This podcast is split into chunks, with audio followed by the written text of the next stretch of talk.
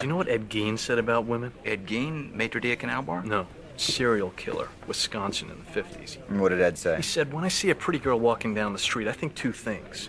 One part of me wants to take her out and talk to her, be real nice and sweet and treat her right. And what the other part of him think? what her head would look like on a stick.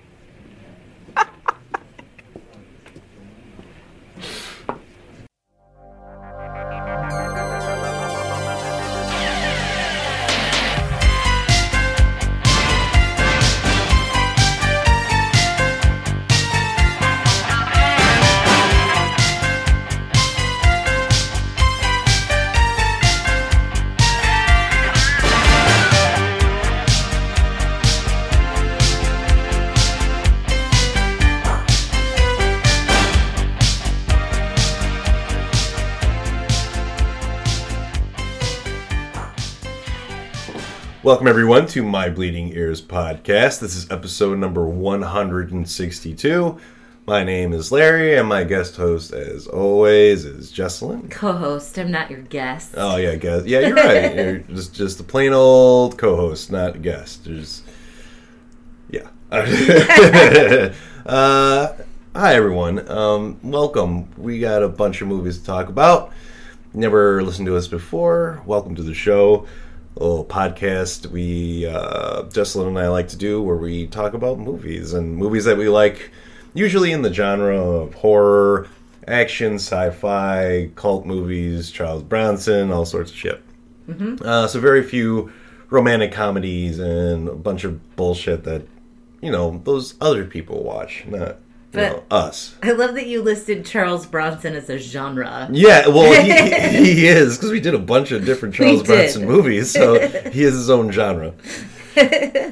All right, so the first part of the show, what we usually like to do is just talk about movies that we've watched lately and just go through them, and we'll uh, recommend some and probably not recommend some others.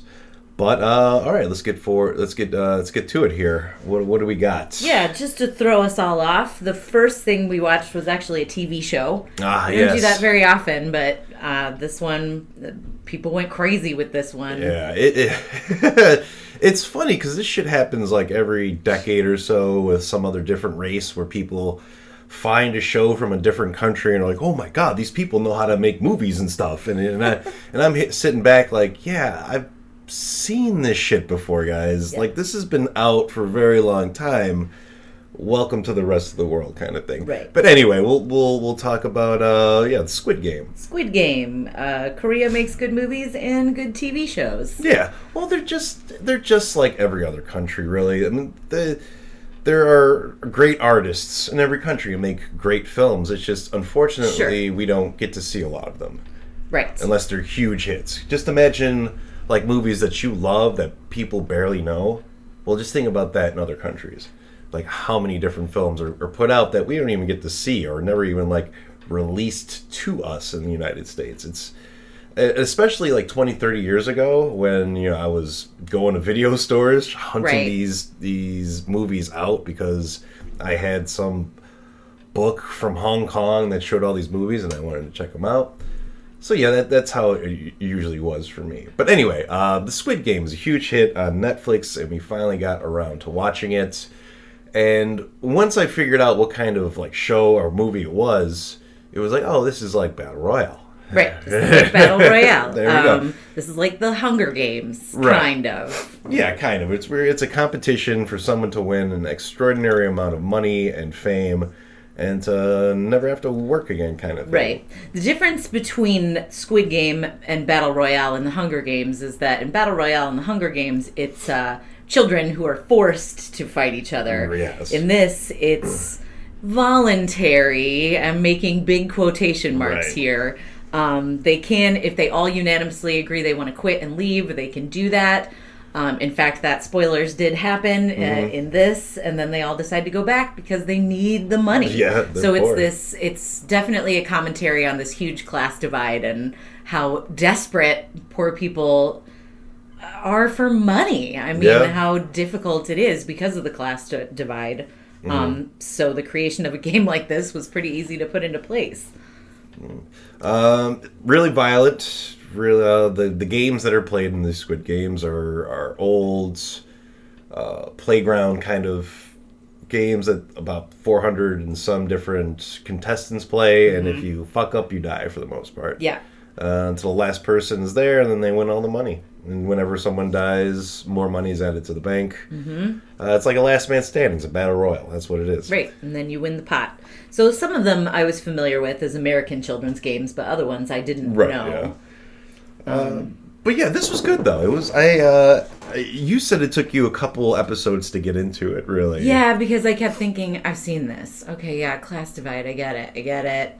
Um, but then I did get invested in the characters. Yes. Once they whittled them down, so to right speak. and that's that's a big point of this show is that the, the characters really make it because Yeah. you could have just threw a bunch of nobodies in or just followed our main person and it wouldn't have been as good uh, so yeah our our like i want to say like 10 different characters they focus on maybe even less than that and Yeah. you really start to to care for a lot of them and halfway through the season you're like oh fuck not all these guys are gonna make Yeah, it Yeah, you're gonna lose on all of them You're except right. for one. you're right, and uh, you're just like, oh, and when you're watching the show, you can kind of guess who's going to win anyway, because we are we do follow one person right. mostly throughout the show, plus a few other characters that are, are have backstories and everything, and but you know, you you you you know, um, but yeah, this is this is definitely a series you should check out. It's it's good, and it's only nine episodes. Each episode's an hour. Some are over, some were under an hour. Yeah. Uh, we knocked it out in like three days, Yeah. Maybe even four. Yeah, it's really good. It's it's such a bummer. I mean, I don't know what I expected when I found out the pre- premise, but it's a huge bummer, and it just keeps getting worse. And if you think you're going to get a happy ending, think again. Uh, so yeah, Squid Game. I say check it out. Me It's- It seems it blew up really big. Seems like they're coming out with a season two of it, and there's even some asshole on YouTube who recreated the whole thing, and people are actually like participating in it. But it's not like But not getting killed. not getting killed. No, it's more for fun. And so this jackhole on YouTube is doing this whole thing. Okay, that's so yeah, so yeah, check out Squid Game. Yeah, I feel like that guy missed the point of the Squid Game altogether, but fine. uh, Squid Game, yeah, check it out. so now I kind of want to group these together in. man, how do I do this? So I'll group these together in like random that we watched, Yeah, and then maybe. Christmas, and then theaters or rent. Okay. So let's start with random. Um, Uh, there's someone inside your house from 2021 on Netflix. Um, I don't remember a lot of this. You jogged my memory a little bit. Right. Uh, I believe this is the one uh, of all the woke kids. Yes, it's a, like a woke slasher film woke slasher film. Um, where you think you're going to see the slasher like horror movie stereotypes, and then they turn that on its head a little right. bit. Um, so yeah, a little. I was kind of bored. It was a little boring. I, I figured out who the killer is. I mean, it's pretty obvious considering like the tone of this show of the movie and what they were going for and and what's I mean what's going on in the world today. Um, the cast is, is a mishmash of all different races and uh, genders and sexualities and everything. And I think this is a movie where or the producers or or company who was making it was like, okay, well, there's a standard now that we I think we got to follow in our horror movies where we have to include a lot of different people. Yeah, and you can't kill like the one black person first, Right. which is something that sadly always happens Uh-huh. in horror movies. You can't make the transgender character the murderer, which Right. is something that happens very often in horror Really? movies. Well, yeah, a few It's movies I a trope that happens. It was. A, yeah. It was. Uh, so like, okay, well, um, and I think probably everyone's everyone involved in the movie is like, okay, we can't make any of the races. We got to make the rich white guy the killer. So let's do it. Spoilers. uh, I guess I'm spoiling it because it's it's okay and It's kind of right. don't waste your time with this one. Yeah. and not because of the wokeness of it. It's just that it's not very good. yeah, it's on Netflix. It's it's fine. Yeah. yeah. Check it out. All right, next. Random. Um, Blood Rage. Uh, we watched that on, I guess it's on, what, AMC Plus? Yes, Shudder. Because also because I think I believe Joe Bob did the movie one time. Yeah. and it's a Thanksgiving-ish movie. Right. I think Thanksgiving is like mentioned once or twice. Right. in the It didn't seem like a seasonal movie at all. It's one of those, it's not a Thanksgiving movie. It takes place at Thanksgiving, Yeah. and that's about it. Uh, this one's about two brothers, um, Two brothers. two tw- two twin brothers. Uh, he's like institutionalized. Right. But he's actually the good brother. right, so he's all fucked up in the institution, and the other brother, you know, slick and suave. And then um, institution, his mother comes to see him. Mother's not the greatest mother in the world. Um, and the other brother who's free kind of gets um, everything's fine for him for a while until something sets him off and he starts to kill people. And Yeah. everyone thinks it's his brother because his brother escaped from the mental institution. And yeah, that's Well, he that- doesn't escape. They let him go. Did I they let him after go? ten years. Yeah. Oh shit. Okay, well he's free. So he's free. Yeah. Um, so yeah, that's that's pretty much the movie. '80s movie. Yeah. Um, Very eighties. it was okay. I, all right. I, I kind of enjoyed it. I would have preferred to watch it with Joe Bob, but we didn't. We Right. watched it on our own. I would say watch it with Joe Bob. Yeah, I would say it too. But it was it was it was a good time though. Still, uh, a movie that I passed. Another one of those movies that I passed up in my time. Where um, '80s horror movie that I didn't see. That's I don't. I want to say it's completely obscure, but it, it's still out there that I could have watched it, but I didn't. But I'm happy I did finally. And it was um, the ending was good. I like the ending of it. Yeah. So um, yeah, I say check that one out. Um, yeah, it's on AMC and Shudder. Check it out. All right, next in random, we watched Warlock from 1991 Ah. on Amazon.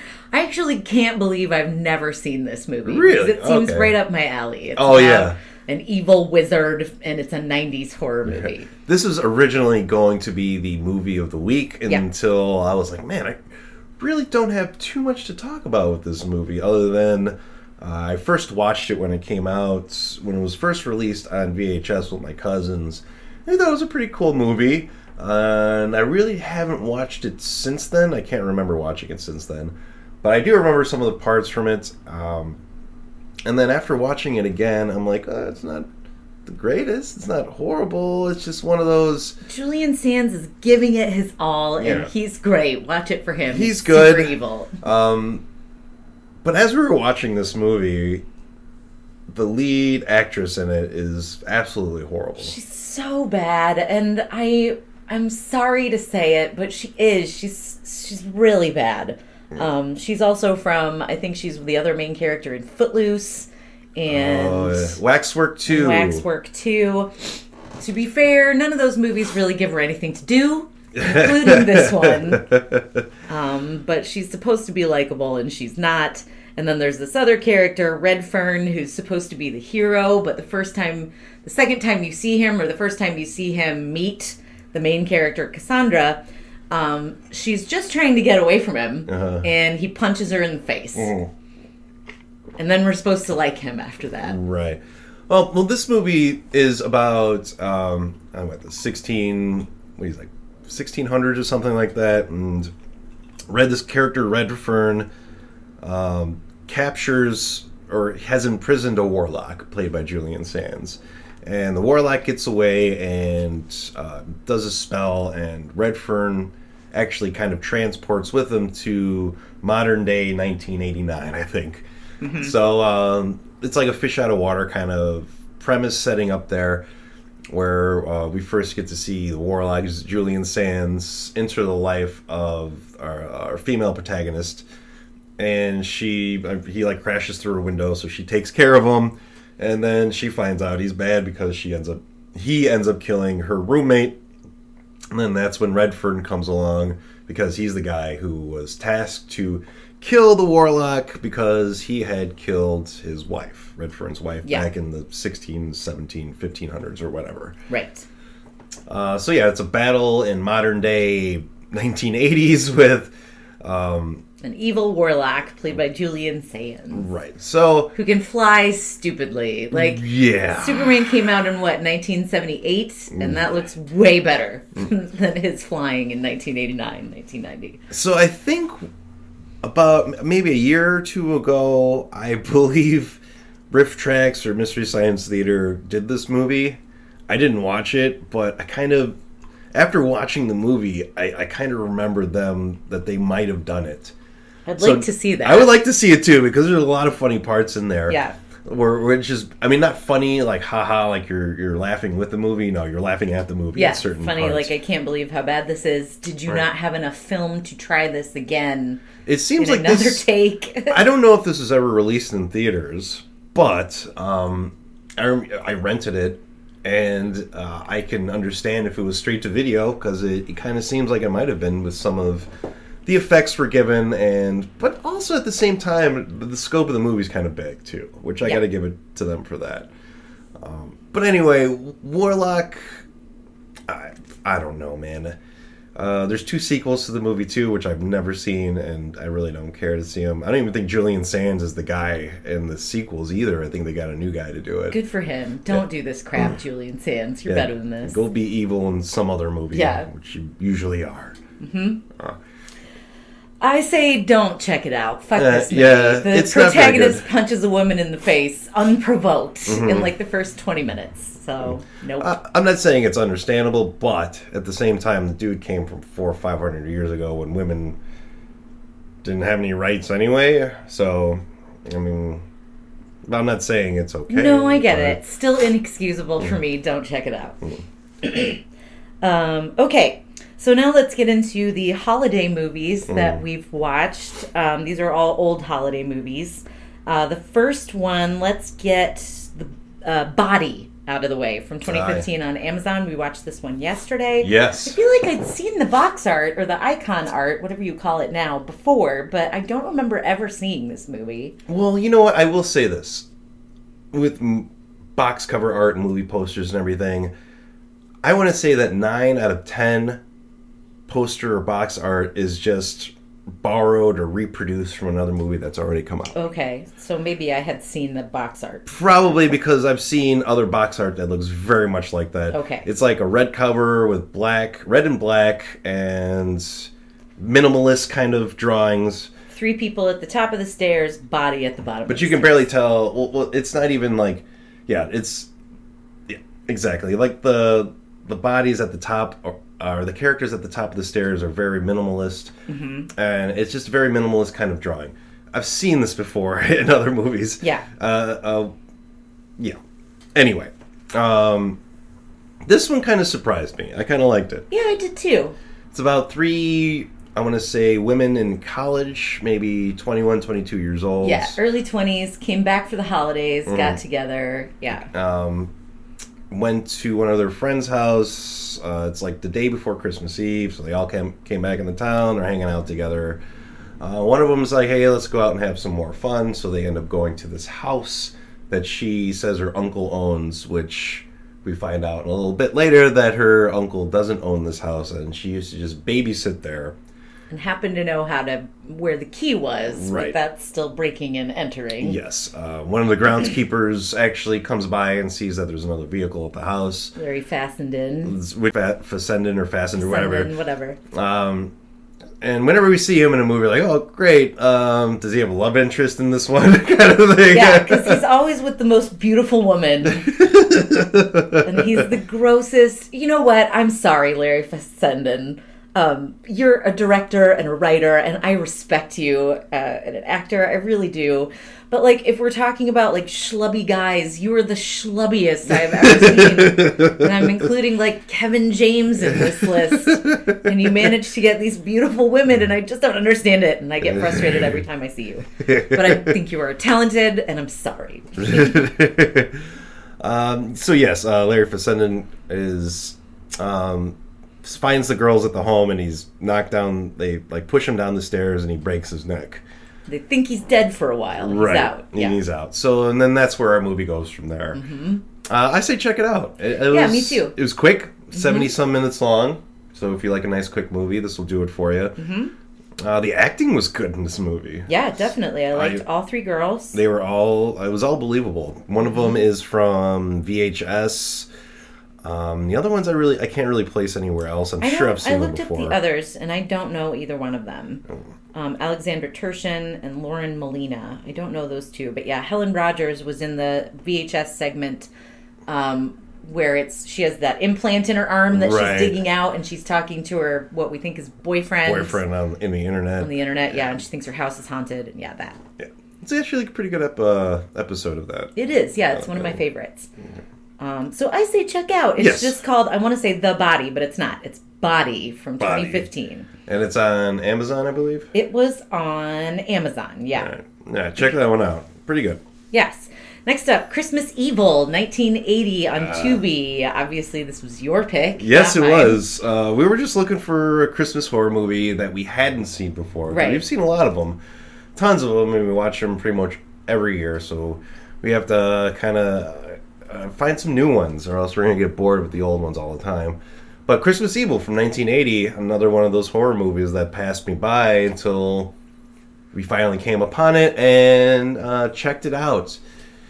Uh, you weren't a big fan of it. You were kind of bored. It takes a while to set this movie up and Forever to get going. into yeah. motion. Um, this one's about uh, these two brothers. One of them uh, caught s- mommy fucking Santa. It's not even that. He's No. like down on his knees and he's kind of smelling her. Yeah, just smelling her legs Nothing really happened. groping her leg, and then yeah, then there's no like. I mean, we don't get to see any fucking. You know, we don't get to see Santa getting his groove. You know. Yeah. Uh, he just sees that, and then we fast forward 30, 30 years after that, and we see him, uh, the little boy who caught Santa fucking mommy, is now uh, a manager at this toy factory. And obsessed with Christmas and Santa. That's Loves that not shit. the problem. The Right. problem is the mommy stuff, apparently. Yes. So uh, something sets him off. He dresses up like Santa and starts fucking up people that fucked with him. So like 80 minutes into the movie it starts happening. i'm exaggerating but it takes forever It does take a while. uh, it, it, it tries really hard to set things up for this movie, to, to give it really some substance. We uh, we also get to see his brother too, and how he interacts with his family. He turned out a lot better. Um, has a couple kids and a wife, and it's played by Jeffrey DeMunn, and um, he was the RV driver in The Walking Dead in the first two seasons. yeah Dale. i should have dale thank you i should have looked that up yeah Um, looking very young in this movie. Of course, it's yeah 40 years before The Walking Dead came out, so yeah, he's going to be a little, little younger looking. looking pretty cut Yeah, too. he was pretty cut in this one of the first scenes he's doing push-ups in perfect formation See, I think this movie, you, you mentioned it, I think it probably was filmed late 70s because Yes. um, people were wearing bell bottoms and stuff, so uh, probably took a few years for it to come out. But it has a very 70s feel all, all the women are useless so that's a 70s movie because it was around the 80s that the women started becoming the heroines of Right. horror movies Right. Um, I don't know. I, I can't really. If if you're feeling like uh, uh, if you've never seen it before, of course, uh, and it's Christmas, maybe check it out Mm, just to see for yourself, or just to mark something off your list from that's from a while ago. That Yeah. would be the only reason why I would say watch this movie.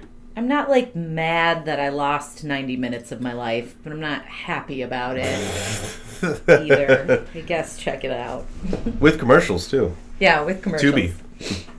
Um, next, and this is the last Christmas movie that we watched that we'd never seen before. We watched a few more that we had seen before.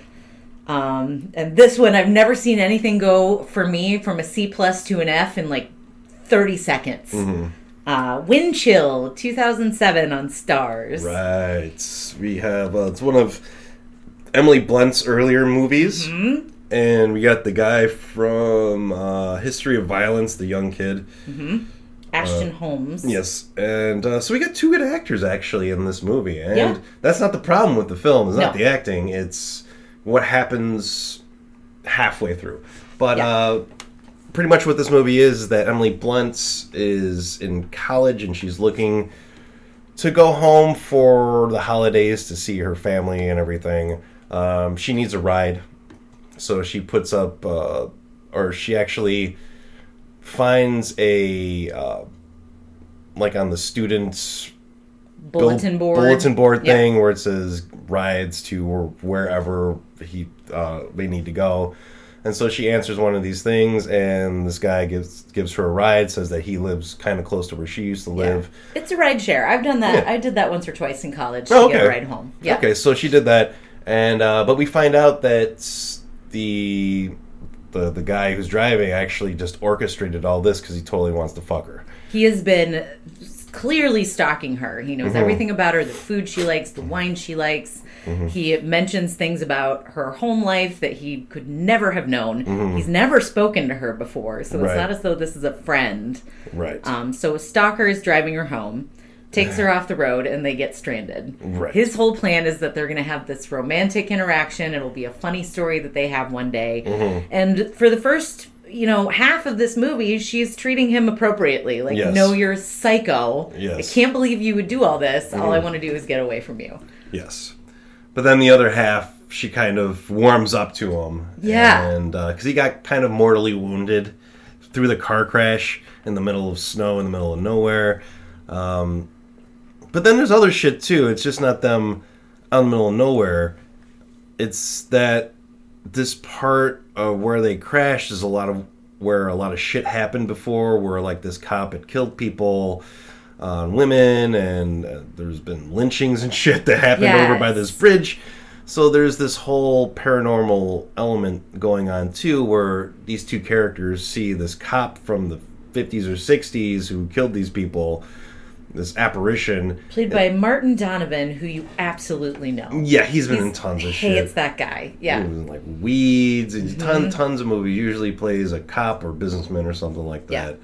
Oh, he was um in that one uh, Elijah Wood movie where he goes to meet his dad, and his dad uh, is actually imprisoned in the same house. Oh, yeah. Ah, damn it. Why would you say that? Yeah, I'm sorry. What is it? I think that's him, right? I think you're right. Anyway, from so from going from there, I um yeah, Come to daddy. come to daddy. Yeah. So yeah, I don't recommend this movie. It, it was pretty good until the halfway point, and it kind of got really stupid. Yeah, it was pretty good because even when she's trying, like, like I get that maybe this guy's harmless and now he's injured and you're trying to mm. keep him alive. I totally get that, but it still works for me when she's they're snuggled up together. She's trying to, you know, keep him alive mm-hmm. because he's in really bad shape. He explains to her all the food that he got for her, mm-hmm. which she accidentally left in the parking lot, so they don't have any food. Um, and she says, Wow, that basically describes what I would want for my last meal. And then she goes, I got to get a restraining order against you. They kind of laugh about it. And then all of a sudden, yeah, she is attracted to him Yeah, and she wishes that they had that funny story. And that turned it, the whole thing into an F for me. Yeah, it was shitty. Yeah. So uh no on that one. No wind chill for Yeah, us. no wind chill for me. Uh, product of its time. It's in 2007, so fine. You you fall in love with your stalker. That's what all the rom coms are about. But Oh yeah, and George Clooney produced this one too. yeah, oh yeah, that's right. He's one of the producers. Sorry, George. Uh, wind chill.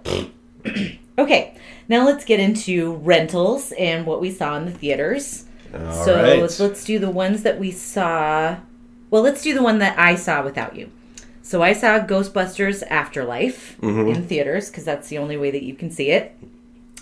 Um, I went in with absolutely no expectations because I was so horribly disappointed by the 2016 Ghostbusters, and not because they were women, but because it was bad and there was no script at all.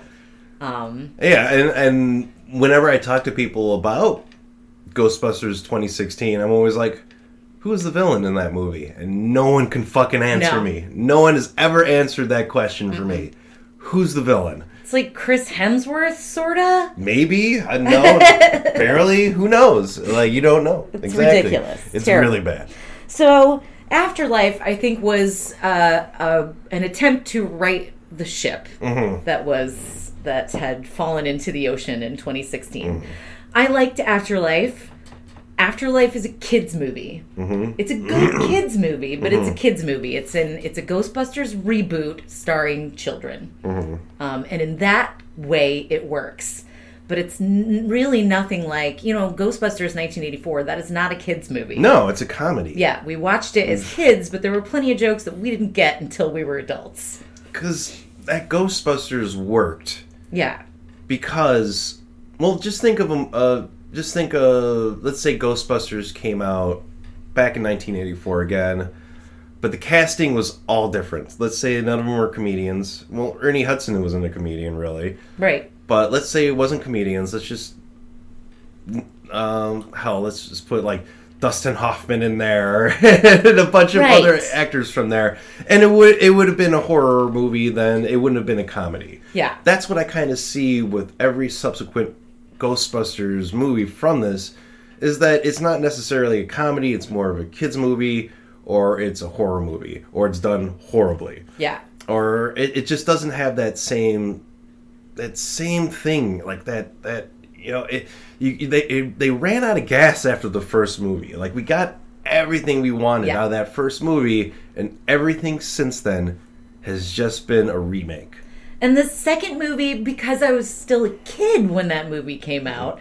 I still love it. But it's basically just a retelling of the first movie, but a not as good. Ghost. Not as good either. They they they appeal. They made it appeal a little bit more to children, I think, Because But that turned out to be their more main audience. that's their wheelhouse, Yeah. and and they had the cartoon and everything. Mm-hmm. So yeah, uh, that's that's. I mean, that's great marketing right there. You Mm-hmm. found like.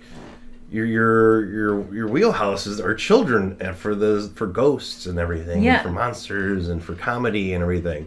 Like it's like people found out that kids have an imagination and like oh they like monsters and stuff. Wait, that's for adults and everything. Right. Like no man, this is like we dude we love this shit. Like uh, especially like me when I was that age. Like oh dude I love ghosts. I love Yeah. something different than from what we're getting all the time. Something interesting. Doesn't doesn't have to have a personality per se, but and it has to give us something. But, Right. Um, so I I didn't see Afterlife.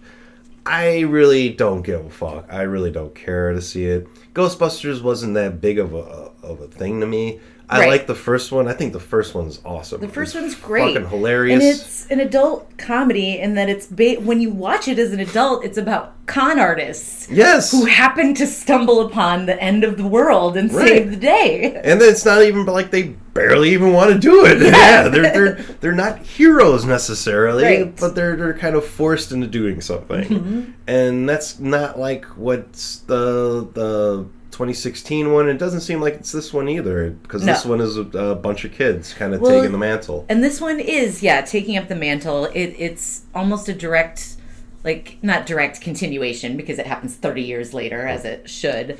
Um, it's a little bit darker. Um, it begins with Egon's death. Um, Spoilers, sorry. Well, But, you know, Harold Ramis has passed on. He's so dead, we knew yeah. that he wasn't going to be in it. Um, so that part's kind of scary and dark. And then it's more like sort of a dark, but sort of a lighthearted kids comedy. And it's funny and it's sweet, and I liked it. Mm-hmm. Now stop. Yeah. Well, it's you, know it's not going to stop. They're just going to keep Yeah. going and going and going and going and going. Um. Yeah. Uh, but that's what I think. I if the movie's free, I'll check it out. But otherwise, I'm not going to pay to see it. I No. really don't give a fuck. I agree. Um, I'd say check it out, yeah, but maybe wait until it's free. I would have liked to see it at home. I don't feel like there was a huge need to see it in the movie theaters, um, but I did like it. Okay, And it just kind of seems like a remake of the first one, man. it, it is because with the children, you've got your Egon, Uh-huh. you've got your Ray, you've got your uh, uh, Winston. Winston, and you got your Venkman. Mm-hmm. That all of those you could name each kid and say, "Yep, this is this one, this Mm-hmm. is that one." And even the even the people that fight at the end, it's the same people. It's the same villain as the first movie. So so that's where it kind of it gets a little boring for me because you see Zuul and the dogs and like, oh, I know that. I know that too. yeah. Oh, I know that one. It's all these winks like Wink. Yeah, it seems like it, it's winking so much, like someone's just like has something in their eye. You know, they're just constantly winking. Yeah, right. I still like, I mean, Paul Rudd. How can you not like Paul Rudd? And there's a scene that I think a lot of people hated, but I thought was funny when he's in Walmart, basically alone, and starts getting attacked by tiny Stay Puft part Marshmallow Man and the dogs. Which looks like the cleanest Walmart in the world, Yeah. too, right? Cleanest Walmart in the world, somehow empty. Uh, yeah. I say check it out. Show it to your kids. If you Yeah. loved Ghostbusters, your kids might like this one. Um, okay, moving on. Last Night in Soho. We rented that one. Um, Edgar Wright 2021. movie, yeah. Edgar um, Wright movie. Released in theaters initially, and then now finally it's come home. Mm-hmm. Um, Edgar Wright movies, I think, are great. They at least every single one's different. There's no it, it does his movies never follow a genre. Yeah, I, it's different each and every time. I think the only one that I just didn't like was Baby Driver, but all the other Mm-hmm. ones I either love or I liked them. Mm-hmm. Yeah, Baby Driver, I thought was pretty cool. I think it was a little overhyped for me. yeah. Oh, because people are like, "Oh my god, fucking Baby Driver, Baby Driver, Baby Driver," and I finally watched. it. I was like, "Oh yeah, it was It's fine. It's pretty cool." I mean, Yeah. there's some. I liked just the incorporation of music in Edgar Wright's movies is like its own role itself. Um, especially, you know, you think of Shaun of the Dead, the different songs that are playing throughout Yeah, the whole time. Definitely. Um, and it goes along for Last Night in Soho also, where uh, versions of music from today and from the last 20 years is redone in um, the like 60s and 70s to um, so like the 60s and 70s are covering music from today which i thought was really cool Yeah. And um because you can like oh i know this song oh fuck and then they're incorporating it into like the dance and everything fuck i thought that was brilliant Yeah. uh, the editing in his movies brilliant the acting in his movies brilliant I Uh, really liked this movie. Now we're talking about Last Night in Soho. yes right? we are um, anya taylor joy is great in the movie Yeah. uh, Thomasin McKenzie is great in this movie too. She's she is our main actor in this one. Uh, she was in the movie Old, and she actually has quite a few other roles too. Yeah, I've seen her in other things. places. Yeah. Matt Smith. Matt Smith is Great. is great in this movie too.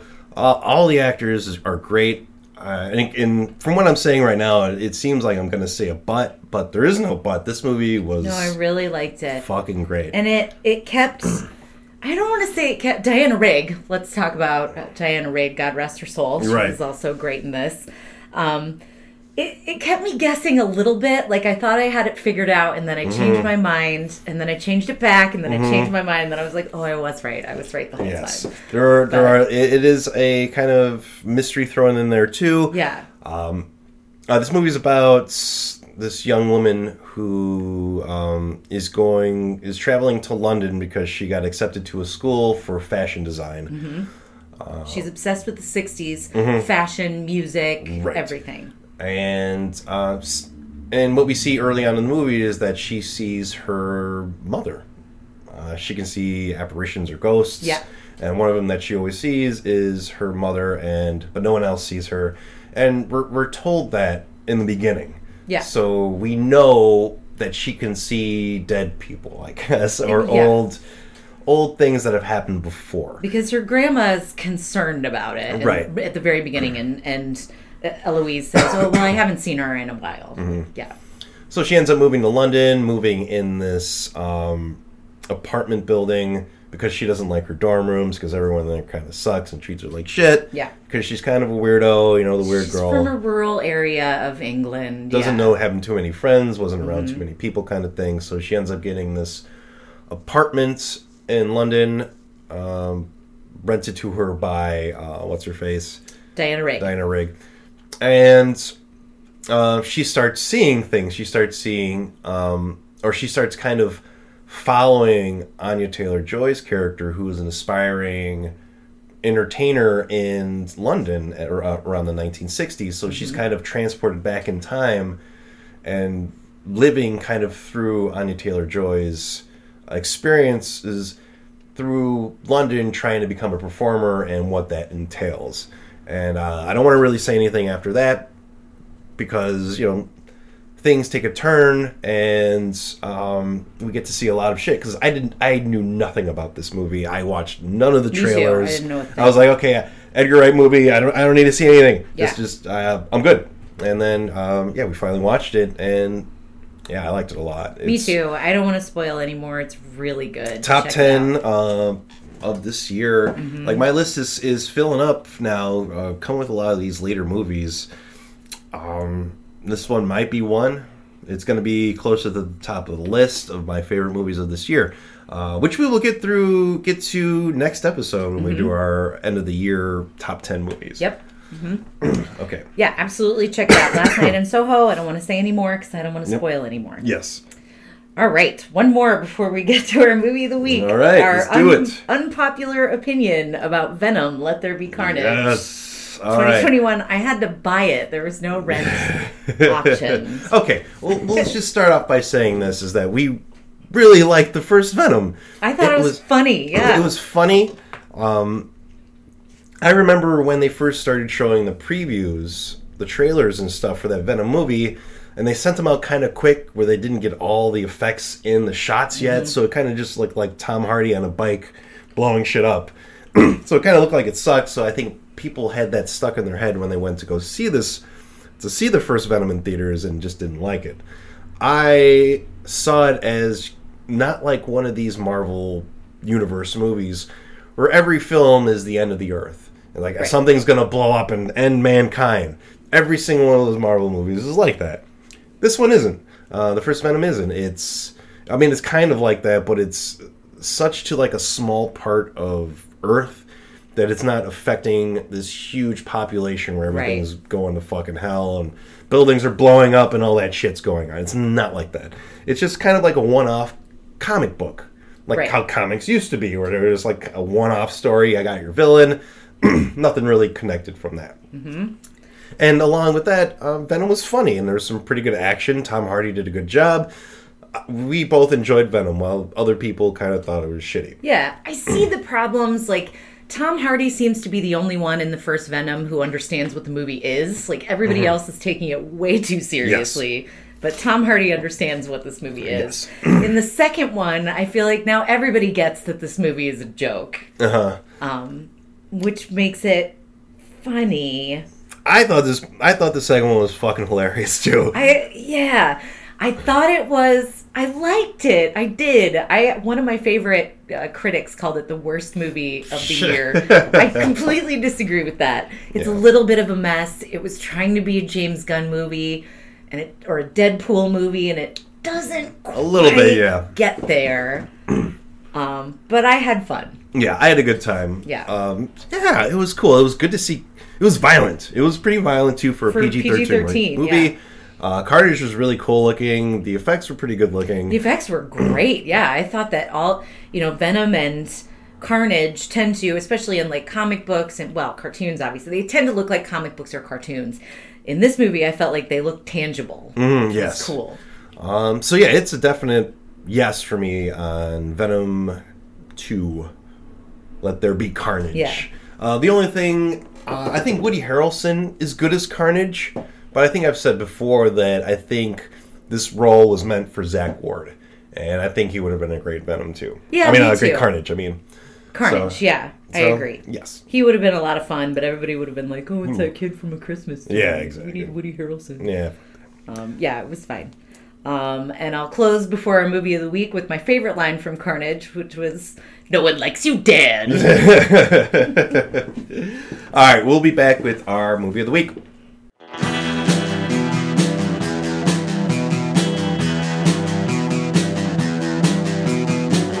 You're listening to the Prescribed Films Podcast Network, home to hundreds of hours of free podcast entertainment. The shows on this network all have a common goal providing you with the best discussions about movies and other forms of entertainment media. The PFPN hopes to fill your earholes with audio joy.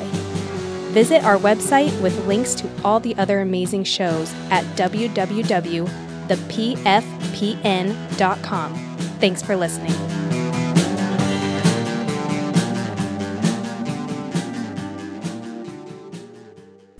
Our movie of the week is the 2021 Johannes Roberts adaptation of Resident Evil. Resident Evil Welcome to Raccoon City. Mm-hmm. This is the reboot of the Resident Evil series on film. yep. Uh, before we got Paul W.S. Anderson, who pretty much spearheaded like six Resident Evil movies that had very little to do with the video game and tone wise also. Um, the Resident Evil Paul W.S. Anderson movies are, I mean, uh, they're action movies. They're not Yes. necessarily scary. There's some scary parts in it, but it's mostly action now, Mm-hmm. which actually did happen with the Resident Evil series after a while. In the um, main Resident Evil series, uh, parts 1, 2, and 3, along with Resident Evil Code Veronica, were all atmospheric horror games until they got to like Resident Evil 4, which is incorporated a lot more action, a lot more RPG elements, and uh, you can like upgrade your weapons and everything. A lot more action packed. Um, this- which part four is actually my favorite Yeah. Resident Evil game of all of them. And part four is actually when I stopped playing the Resident Evil games until seven. Until came yes, you didn't like the uh, third person shooting one all that much. No, and I didn't like. I don't like all the combat Mm. and action. I don't care about the co-op stuff. I wanted the atmospheric horror game. Right. Which um, this movie actually does compared to the other ones that came out prior to it. Um, this one is very, very close to the uh, part Resident Evil 1 and Resident Evil 2. Yeah. They kind of mixed both of them together. And I can see why they did that. Because the first Resident Evil game uh, involves a mansion that is um, is is investigated by uh, the Stars members. It's like a police group. I think it's uh, damn. What does Stars stand for? Is uh, You should know this. something tactical, whatever. They're like special unit of the police department. Um, included in the Stars uh, group of cops are um, is uh, we have Jill Valentine, who was a major part of uh, Resident Evil one, three, and five, along with Resident Evil Revelations. trying to try to get all this shit from memory here. She's played by uh, Hannah John Kamen. Uh, another member of Stars is Chris Redfield, played by Robbie Amell. Special Tactics and Rescue Service. Yes, there we go. um, Robbie Amell is the brother of the Green Arrow. I think they're cousins, They're cousins? actually. Yeah, I Uh, don't whatever. think they're brothers. Okay. Uh, Chris Redfield was in Resident Evil 1, uh, 5, and Code Veronica, along in uh, 6 too. So he's featured prominently throughout the Resident Evil series. We have Albert Wesker, played by Tom Hopper. He is the big guy from the Umbrella Umbrella Academy TV show. He's also a Tarly in Game of Thrones. I don't remember him. Oh yeah, he, Dickon Tarly. Right, he gets uh, wiped out by the dragons. Ah, Yeah, I remember that. he's one of the because all the Tarlys are dicks except for the one we like, right? Right, right. and he's actually kind of bad. He's not one of the bad Tarlys. He's just Oh, kind of okay. like he wants to uh, to serve his dad. He wants to make his dad I proud gotcha. and shit, kind of thing. And we also had Brad Vickers from um, the games too. He's in Resident Evil one and three. Uh, I don't know the actor. He's not even on here. Uh, actors are Claire Redfield, who is Chris Redfield's sister. She is in Resident Evil 2, Resident Evil Code Veronica, and Resident Evil Revelations 2. Mm-hmm. Uh, she's played by Kaya Sc- Scodelario, who was in like uh, a bunch of kind of like uh, young young adult novel movies, and the she Maze was- Runner yeah, the Maze Runner series, series, yeah. and she was also in that um, uh, uh, Crawl, that the alligator movie, which is pretty good in that too. Mm-hmm. Yeah. Uh, and also f- uh, featured is Leon S. Kennedy, who was in Resident Evil 2, Resident Evil 4, and Resident Evil 6. He is uh, played by Avan Jogia, who um, I have no idea who this dude is. Probably he's probably in some other shit. So it's from Zombieland Double Tap, but I have no memory of that. Oh, He was like the hippie dude in Yeah. that movie. That movie sucked. Anyway, um, Donald Logue plays Chief Brian Irons, who's in Resident Evil 2. He is. Uh, I thought he was a really good cast for this. He's like a schlubby, shitty kind of uh, chief to the to the police department with nefarious dealings. Yeah. which don't come out in the movie. Actually, They don't. Yeah, I was a little bit disappointed on the about Mm-hmm. the use of Donald Logue. Uh, and then last we have Neal McDonough, who plays William Birkin. uh, one of the scientists for Umbrella in Resident Evil 2. Uh, so that's our whole cast there. Um, now I'll just explain the the movie pretty much. It's a mixture of Resident Evil 2 and 3. Um, I can see why. I mean, I'm sorry, uh, Resident Evil 1 and 2 Yeah. it is I, I and, and like i said i can see why they did this because if they were to just do part one i can see the movie turning into an action movie where uh, the original resident evil was a horror survival horror game to where it wasn't a bunch of guns blazing you had very little ammo you had to go from room to room and try and figure out the mysteries of this mansion and um, that's and I think that would have been a really short movie. Along with Resident Evil 2, I think might have been a little bit of a longer movie because you're dealing with two main characters as opposed to maybe one that would be in the Resident Evil movie because in Resident Evil the video game, the first one, you can either take uh, Jill Valentine as your main character or Chris Redfield. Yeah.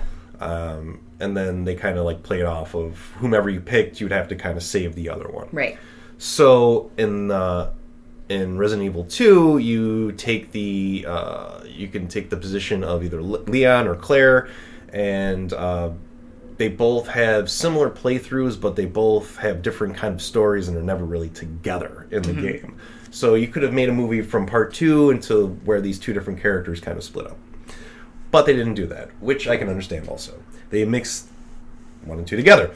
Uh, so we're one, we are including the mansion in one part of our story, and in the other part of our story, we're with uh, kind of Leon and Claire in a way in the police station, away from the mansion area, where our stars Yeah. members are are going to take care of things. But in the original game, it was that um, the stars members went to the the mansion, found it was all haunted and everything, and blew up, and then they went back to Raccoon City and told everyone about it, and then that's when Raccoon City went to hell.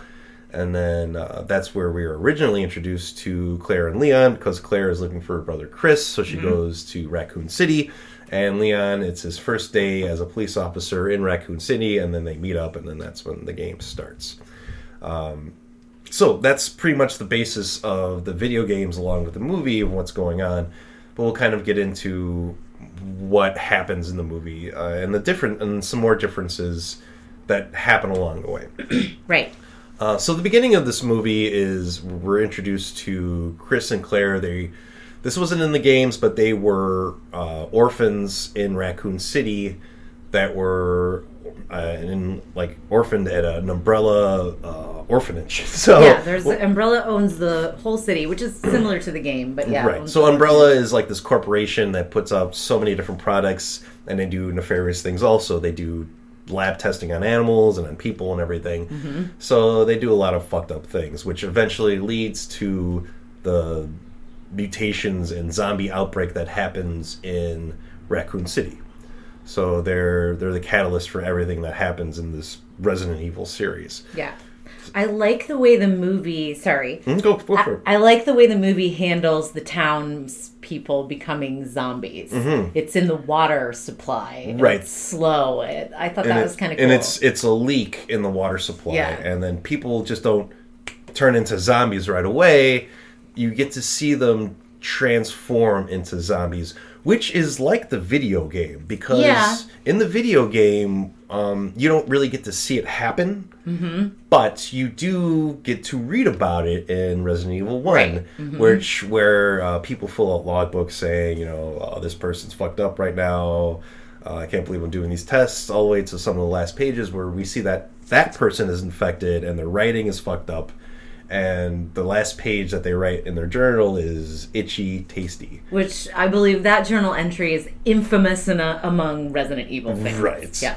Um, so we know that these people who are infected are still capable of using tools and everything until finally they just turn. Right. So I like that that little part in the movie. Uh, I think he did a really good job. I think that the, the director did a really good job with setting the tone and getting all those little things in there, those little pieces of Resident Evil to make it into a movie. Mm-hmm. I think he did a really good job. He stuck, he stuck incredibly close to it, so I can't really fault him for that. Ooh, this guy did 47 meters. down. Yeah, and the Yeah. and the sequel too. That's why I was kind of uh, I was like, all right, great. Um, he knows horror And the strangers, yeah. And so he, I, I think he can do this. So, um, okay. So from there, we see the Redfield kids get split up. We see that Claire uh, ends up leaving. Chris stays in Raccoon City and becomes a member of Stars. Uh, Claire comes back to town to tell Chris that there's something wrong happening in this town, that these people are all getting sick from this because she's listening to some dude on the internet. Uh, this takes place in 1998, which great because that's when the original Resident Evil took place too. uh, so there wasn't very much internet yet. But she would watch. She would get these messages from this one scientist saying that this shit was happening in, in Raccoon City. So that's why she ends up heading to Raccoon City to see Chris. Uh, she ends up breaking into his house, and he's there. And we get to learn about them a little bit more, how their relationship is fractured, and uh, how she left because they were. She saw abuse happening in in the Umbrella Orphanage, and she needed to get the fuck out of there. while Chris embraced it himself and became a, a Stars member. Um, so, uh, and then that's when we and that's when we start to meet some of our other characters. We get to see Leon S. Kennedy. He was from Resident Evil 2. He's a rookie cop. Uh, it's his first day in Raccoon City, and he comes to town, and he's the rookie.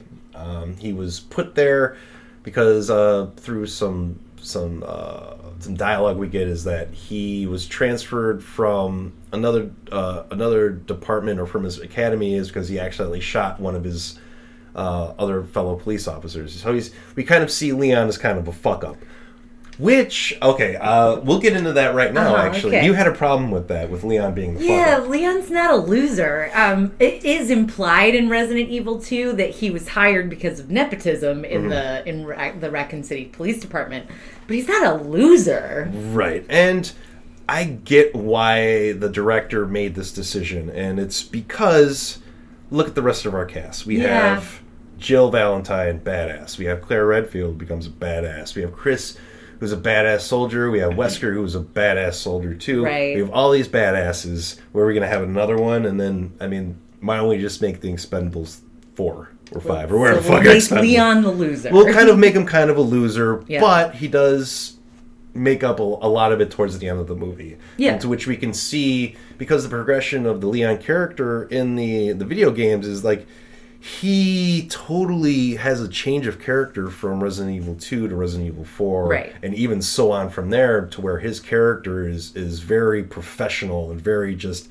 out to to prevent Umbrella from killing people. He's he's become uh, part of the government and Secret Service and everything. So he his role becomes a lot bigger in in the video games. So I can see definitely see why they kind of did that in the movie. yeah, it didn't bother me too much. I No, no. like, At first, not a loser. at first it kind of did, but I was like, oh, okay, I, I kind of get it. Now. yeah. So um, from there, we uh, after we meet Leon, we meet the other members of Stars. We get to meet Jill Valentine. We get to meet uh, Wesker, and we get to meet Brad Vickers, along uh, again with Chris Redfield. And Richard for no reason. Richard We'll also. Richard's in this. Richard's in this movie too. uh, Richard, like in the video game, doesn't last long either. He gets killed off pretty quickly. but in a pretty cool way Yeah, yeah, that he we does. don't get to see in this movie.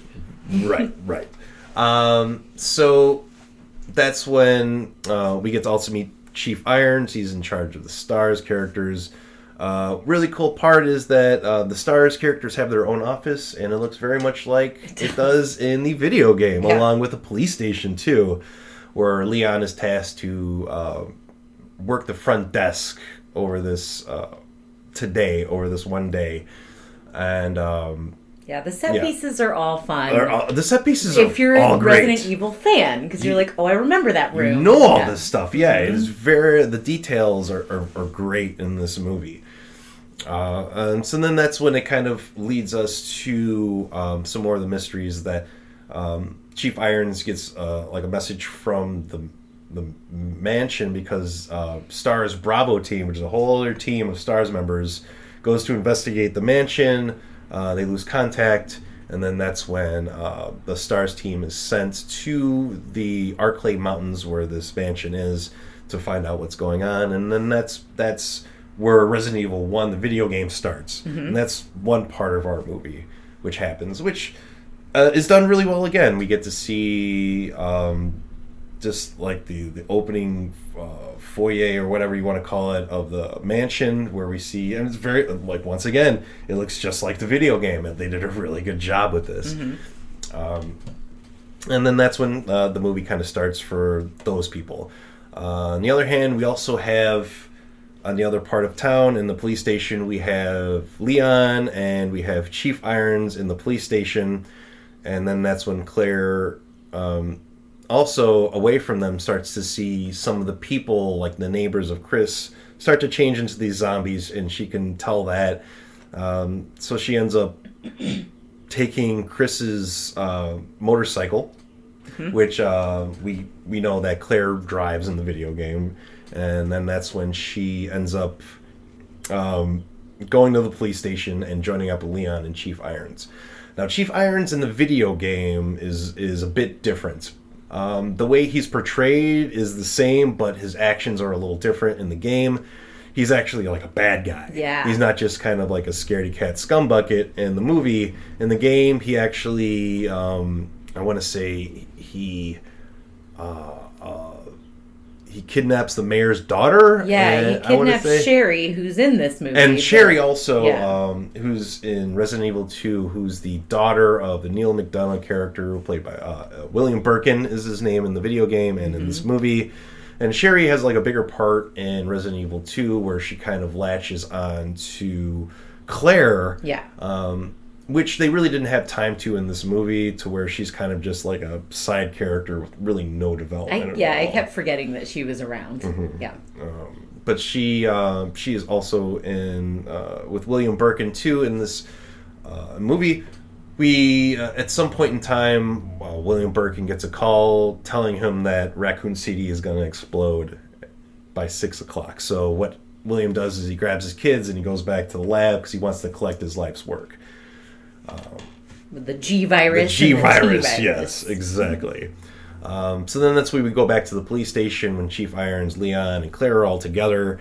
Um, no one's letting anyone out of Raccoon City. We see that Umbrella has uh, locked down all the different exits to exit Raccoon City because they're going to blow it up.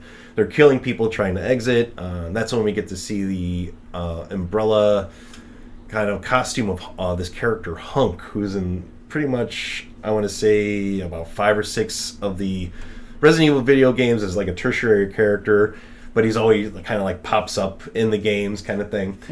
Um, and so yeah, we get that. And going back to Leon and Claire, um, they end up finding the conspiracy theory guy who's been locked up in jail in the Raccoon City. And he pretty much tells them what's going on, gives us a bit more ex- exposition before he's killed off. I gotta say, I really thought that actor was wearing prosthetics. No, he just looks really messed But up yeah, like that. Yeah, that's his face. I've seen him in other things Okay. too, where he's just kind of he. Because I didn't get, I was like, is he gonna be someone else and he's gonna take his false teeth out? no, and- he, looks like he's just. They just put that dude in a dark room and let him out. Like, hey, we need a creepy guy for an actor. oh, you'll those, fit. those are not prosthetics. No, he- no, not at all.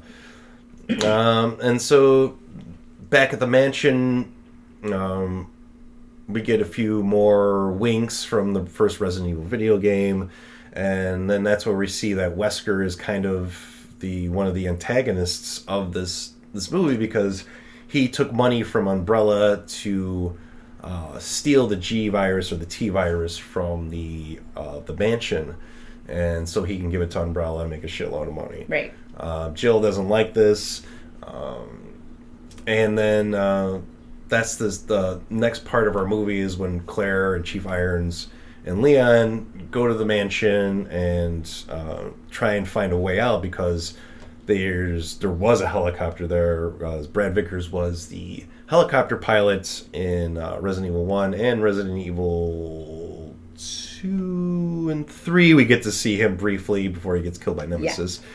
But uh, he gets killed in this movie, and the helicopter explodes. And then that's when we find out the only way out of Raccoon City now is that there's a train system underneath the mansion. So everyone's there, uh, need to get to the train. They save Sherry. Uh, zombies are everywhere. We got they introduced the Licker from the Resident Evil series, which is in Resident Evil 2, or 1st introduced in Resident Evil 2, uh, very briefly. Uh, we also see the William Birkin monster, which turns into our, our main antagonist towards the end of the movie. And, um, and then towards the end, it's just pretty much all of like the horror and action to get out of Raccoon City, and they do, and Raccoon City explodes, and they make it out in time, and then that's the end of the movie. So it's, I like how they they did put the first two together. It, it made a lot more sense, and it moved things along a lot quicker. Um, I also think that maybe the director was like, "Well, let's kind of get these both these movies in here because there might not be a second one." Uh, And although they, they do set it up for a sequel by showing that Wesker wasn't killed in the lab, that he was actually saved by Ada Wong, who's a character who's in Resident Evil 2, Resident Evil 4, and 6. so, She in three? no, no. She she uh, accompanies Leon in his games, not Jill's or Claire's Okay. games. Okay. Um, so yeah, and that's pretty much the movie. Um, I read, I didn't read a lot of reviews, but I saw a lot of um, of different ratings for this movie, and they're really poor. And I and, and I think the reason is is that I, I this movie did follow really closely, and it did there was tension in this movie, like horrific tension, just like the video games. But I think a lot of people were used to this Resident Evil headshot kind of action packed movie from the Paul W.S. Anderson films, and maybe they're expecting it to kind of piggyback off that, which they totally didn't. This is a horror movie. This isn't an action movie Yeah. at all. So I think this movie worked really well, and I did enjoy it. And yes, there are parts that don't work, and there's a lot of stuff that, if you're not a Resident Evil fan, does need to be explained to you. But I do recommend this for every Resident Evil fan, and you won't be disappointed. Yeah, for every Resident Evil fan. That's Mm-hmm. the point that I want to make too. So first I want to have my I want to state my nerd problem with this Okay, go for it. State And 'em that's all. that Barry's not in it. Barry's not for in it. Mm-hmm. some reason Richard and Brad are. Whatever. You, well, you needed fodder in this movie. You needed some people to die because die, we had a lot of people at the end of this movie survive. yeah, that's true. But I missed Barry. I missed Barry too. I missed um, what's her face. Chris's kind Rebecca. of Rebecca Chambers is also No, what, isn't in here, but I would have liked to have seen her in this Yeah. movie too. I want to get back to, and I'm glad it didn't follow like one and two exactly because Mm-hmm. it needs to be its own thing. That's true, yes. But I want to get back to Resident Evil fans liking this movie. I feel like if you're not, if you haven't played the games at all, there's no reason for you to watch this movie or Mm-hmm. enjoy it. yes, that's true. I agree with that. I think that this was made for the fans, whereas the Resident Evil franchise, Paul W.S. Anderson was like, okay, well, I have to make it friendly for a broad audience, Yes. not just Resident Evil fans. right. Um, I'm not. I, I I liked the first Resident Evil by Paul W. S. Anderson. It didn't bother me that it was completely no, different from yeah, the story. And then all much. the other movies after that are just more of the same. And by the time we got Yeah. to three, I was like, I'm done. I, I don't think I've even seen the rest. I think. Apocalypse probably did the best job of those Okay. movies because it that's when they were like, "Hey, let's introduce characters from the game." Right, exactly, and that's when they start doing that. And don't get me started on what's his name is Chris. oh yeah. anyway, um, so that's what I. That's why I think it's. I bet it's probably getting poor scores from people who have never played the video game Mm-hmm. because there are so many things that don't make any sense because this movie is basically all winks to the video game. Right. And I also think maybe it's getting low scores from people who love the video game because they're like, what even is the point of this movie? That I'd rather too. play the well, video game. Well, also, I think a lot of people. Now, don't get me wrong on this. Whomever's listening, I think a lot of people who primarily are into video games and not so much into movies don't get film as much. Right. Since we love both forms of media, I think, yeah, we enjoy both. It would be like me reading a book. Be like, oh, this uh, I don't know about this kind of this like Resident reading Evil a book of a movie that you loved, or something right, like or, that, or yeah. something like that. I think it's kind of akin to that. Yeah, Um, so yeah, this is a movie where you you have to kind of know Resident Evil a bit, or if you go in there completely blind, you might like it because there is still tension in this movie. This is still a horror Yeah. movie, and they kind of keep the comedy to a minimum, also, and it's not very lighthearted. Also, but the winks in and of themselves are funny. Mm-hmm. Like when Wesker sits down at the piano, I know what he's going to play, Yep. even though that's not the character who plays it in the video game. but you know, though, When you, you know what's going to happen. the first zombie in the mansion, I know exactly what's going to happen, and Yes. that's exactly what happens in the video game. yes, So I don't. I'm actually. I, I enjoyed this movie. We both did. Mm-hmm. But I'm actually surprised. I don't know that that you're not interested in Ghostbusters because of all the winks, but that you really enjoyed them in the Resident Evil movie, Uh-huh. And it's because of all the winks. right. Well, the, well, the difference is is that the the form of media has changed. Right. That's true. With Yeah. Afterlife, they're just copying a movie Just that came out movie. before. Yeah. This is a recreation of something that's existed uh, in a different media format. So Ghostbusters, I like like I said, I haven't seen it before, but it, it kind of seems like they're just taking the same steps that they took before, even. Even incorporating a villain from 40 years ago. Yeah. Villains from 40 Which years the ago. Goghostbusters video game does, but since it's a different form of media, I don't care that it's the same Exactly. You're right. Okay. But I uh, I recommend this Resident Evil movie. I think it's better than the other ones. Different, but I think it's also Yeah. better. They I think they nailed it. Um, Me too. I just think if you're not a fan of Resident Evil at Yes. all, I just don't think you'll care. right. I Yeah. agree. You kind of think this is like um, cut and paste kind of horror Yeah. movie with effects that aren't all that good either. Yeah. they're not really that great. But I look past that because of all the the different nods and the the setup and just the the art of all the different places that we go and the settings and, and I, it, it really it really put me in there for Resident Evil. Yeah. So uh, it's a it's a definite yes for me. Me too. I had fun. Check Mm-hmm. it out. I wouldn't have gone to see it in the theaters. I would have waited Yeah. until I could rent it, but you wanted to go, and Yes. so we went. So yeah. we went. Uh, yeah, there was only like four other people in the theater too. It was on a well, Saturday. Yeah, but that's just that's what movie theaters look like now. Yeah. I don't think that's a testament to how popular it is. right, right, and it's also Yeah. been out for a few weeks too. So, But that's true. Yeah. But uh, yeah, Resident Evil. Welcome to Raccoon City, everyone. Um, don't expect too much of a backstory for a lot of characters, but it was still enjoyable. Yeah. So uh, check it out. Yeah, I had a good time. Check it out. All right, guys. We'll be back in a few weeks with our top 10 lists. So please join us then, and we will see you later. Thanks for listening.